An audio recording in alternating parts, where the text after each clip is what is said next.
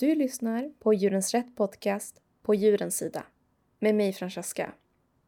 Vi har spelat in ett extra avsnitt för att prata mer om kronfågelskandalen som uppdagade sig förra veckan.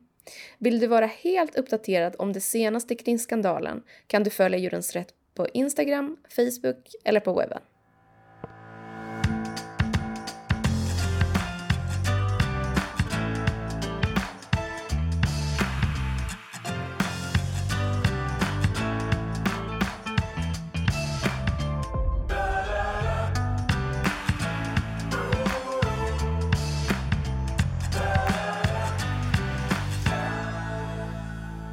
Säger hej och välkommen till Camilla Bergvall, eh, riksordförande på Djurens Rätt.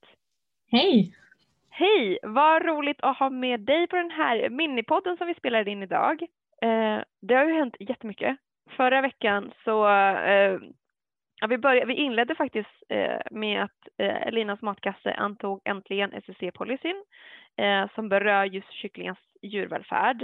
Eh, men sen eh, redan på onsdag så publicerades den här granskningen av kronfågel eh, som kallas för Kycklingfabrikerna om jag inte missminnas.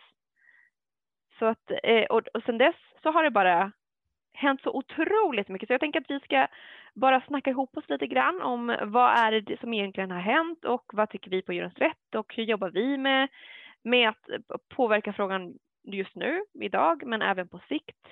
Um, och vad, såklart vad folk som lyssnar på det här kan göra framöver. Ja.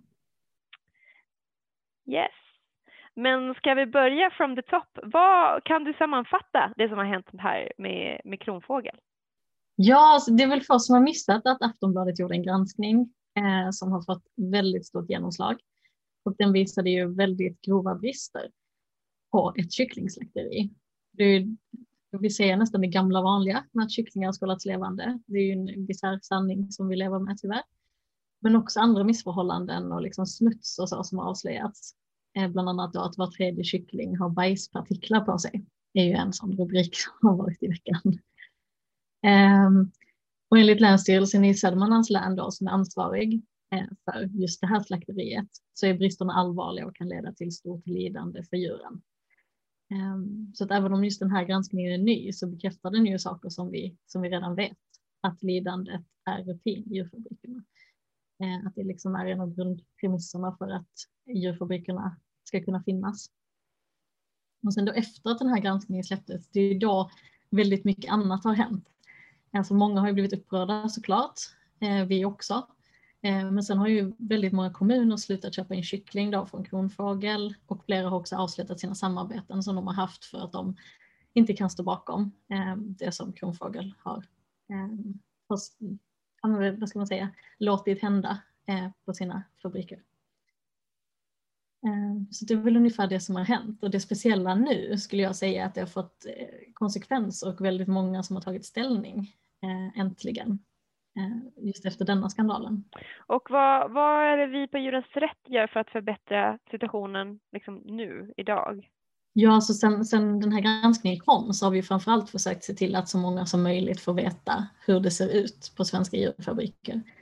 Många har liksom den här förskönade bilden som reklamfilmer och så vill, vill att vi ska tro på, att djur föds upp i små grupper på lantliga gårdar och sådär, men det är ju inte så verkligheten ser ut.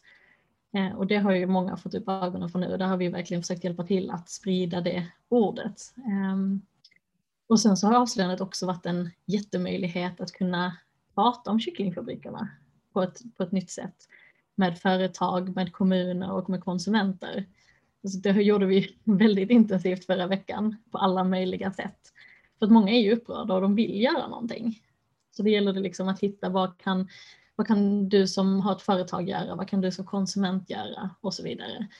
Ehm, så några exempel, liksom att man kan, precis som Linas matkasse då, anta European Chicken Commitment för att ställa högre krav på kycklingindustrin.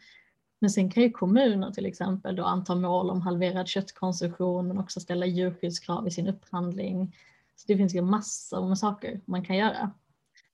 Och då konsumenten kan ju såklart välja vego, skippa kycklingen och då hjälper vi till med att sprida recept och produkttips och massa pepp och stöttning så att fler kan göra de valen. Ja, men det, det är jättebra och eh, det är ju precis som du säger, man måste fånga in det här engagemanget, både de, de som är väldigt upprörda och vill göra något, men också de som eh, känner att nej, men nu vill jag förändras som, eh, som person och kanske välja annorlunda framöver. Att man hittar och fångar dem på vägen. Verkligen. Eh, men det är liksom, det är vad som händer i typ nu, idag, förra veckan jobbar vi jätteintensivt med det. Den här veckan kommer vi troligen jobba väldigt intensivt med det. Men vad gör djurens rätt på sikt i det långa loppet? Ja men exakt, det är, det ju det som är liksom grundfrågan egentligen. Alltså hur ser vi till att det här inte händer igen? Och där handlar det om att montera ner de här enorma djurfabrikerna där miljontals djur föds upp och dödas på det här sättet. På den här anläggningen utanför Katrineholm, där slaktas drygt en miljon kycklingar varje vecka. Alltså det är så enorma siffror att man liksom inte kan ta in det. Så för en enskild anställd som ska inspektera det här då och se till att det går rätt till, den skulle behöva granska 400 individer i minuten. Det är så ohållbart, alltså både liksom arbetsmiljömässigt, liksom en sån oerhörd arbetsbörda, men det, det säger nästan sig självt att det är inte hållbar för djurvälfärden. Det går ju inte att kontrollera om 400 individer i minuten har blivit bedövade på rätt sätt. Liksom. Nej, det är omöjligt. Um, och där tycker jag det blir så himla, om man då tittar på det ur ett större perspektiv där vi har en djurskyddslag som säger att djur ska skyddas mot onödigt lidande och de ska skydda, ha rätt till naturligt beteende. Och det är som sagt omöjligt i de här fabrikerna. Så att vi har ju liksom ett system som bryter mot lagen. Därför måste vi montera ner djurfabrikerna. Det är liksom enda lösningen. Och bit för bit så behöver vi skapa då liksom ett hållbart och etiskt sätt att producera livsmedel. Det håller inte att göra så här. Nej. Nej, det gör ju verkligen inte. Eh, och som du inledde med att sammanfatta så är det ju över 90 kommuner som avbryter sina inköp från kronfågel. Eh, vilka anser du borde göra detsamma? Alltså det, det, jag blir jätteimponerad av kommunerna som tar ställning i den här frågan till att börja med. Alltså det känns superviktigt. För att kommunerna är ganska bra på att ställa djurskyddskrav när de upphandlar och så vidare. Eh, så det känns superbra att de har tagit den här möjligheten också att, eh, att ta den ställningen. Men jag tänker på våra nationella politiker, de som inte jobbar i kommunen utan på, på riksnivå, alltså i riksdag och regering. De behöver också agera och där finns det massor att göra. Till exempel det som kanske är mest aktuellt nu då, så höja straffen för brott mot djurskyddslagen så att det verkligen får konsekvenser när det ser ut så här. Mm. Eh, och sen så behöver de ju avsätta mer finansiering för djurskyddskontroller. För just nu så kontrolleras bara en tiondel av kycklingfabrikerna varje år. Det är ja, det är extremt lite. Så det är mycket ja, det är som... för lite. Ja, det är mm. stort mörkertal. Um, så det är liksom det som kanske är mest kopplat direkt till djurfabrikerna så. Men sen samtidigt så behöver ju en finansiering av växtbaserade livsmedel öka. Och det behöver ju politi politikerna uppmuntra också. Att, att det sker mer växtbaserad livsmedelsproduktion. Eh, men sen skulle jag också säga att vi behöver en djurskyddsmyndighet som liksom tar djurens perspektiv, Eh, och ser till att det inte hamnar långt ner på dagordningen hela tiden utan att det verkligen att djurfrågorna lyfts för djurens skull och inte hela tiden ställs mot ekonomiska intressen. Jag har en lång önskelista till våra riksdagsledamöter så jag hoppas någon lyssnar och kan plocka upp någonting. Ja, exakt. Men finns det någon öppning? Ser vi någon öppning i politiskt håll som är någon som tagit steg för att bättra på dessa? Ja, så vi har ju ett parti nu som har tagit det första djurpolitiska programmet. Det är Miljöpartiet som äntligen har antagit ett sådant. Så det hoppas jag att fler eh, partier tar efter och verkligen så här, sammanfattar det här tycker vi i de här frågorna och det kommer vi jobba för. Så det, det känns väldigt positivt att det eh, kommer en sån öppning. Ja. Mm. Och om du skulle sammanfatta, vad tror du är det största problemet med, alltså med den produktionen som Kronfågel har? Är det liksom är det skållandet? Eller vad, vad är som är det problematiska med det här? Alltså jag skulle säga framförallt antalet djur. Där har vi liksom ja, miljontals, alltså i Sverige är det ju 99 miljoner kycklingar som föds upp och dödas varje år. De liksom föds upp och slaktas på löpande band i de här fabrikerna.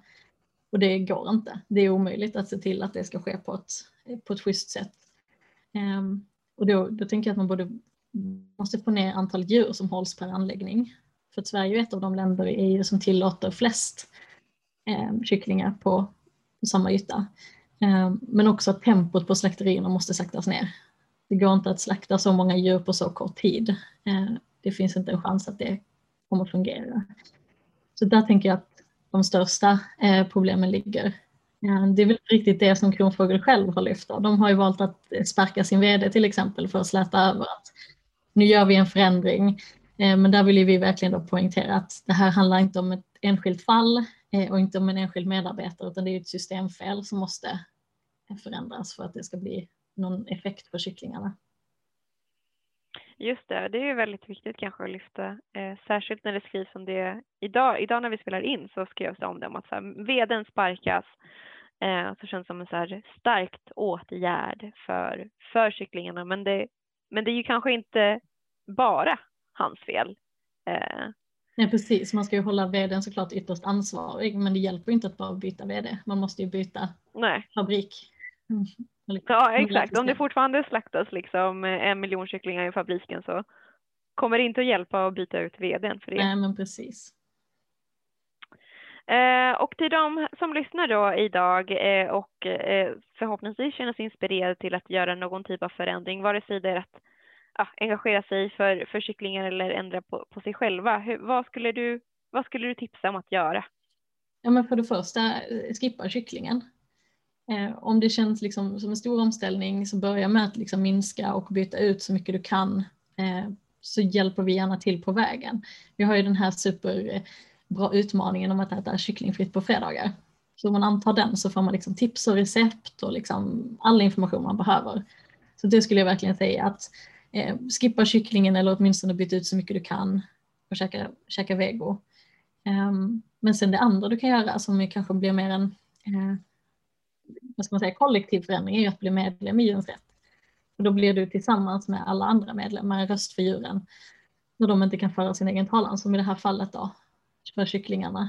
Och ju fler vi är som tar ställning, ju större skillnad kan vi göra tillsammans. Mm. Men då kan vi sammanfatta det som att eh, det värsta som, som, som är med kronfågel är ju inte liksom själva skandalen i sig utan det är mer liksom antalet individer som hanteras i de här fabrikerna, eh, kycklingfabriker, liksom varje dag. Eh, och att det bästa folk kan göra är att antingen utesluta att minska sin konsumtion av kyckling och givetvis bli medlemmar på eh, Djurens Rätt. Precis. Men ja, Tack så hemskt mycket Camilla för att jag fick sno dig en liten kvart här eh, på en måndags eftermiddag. Ja, men tack själv.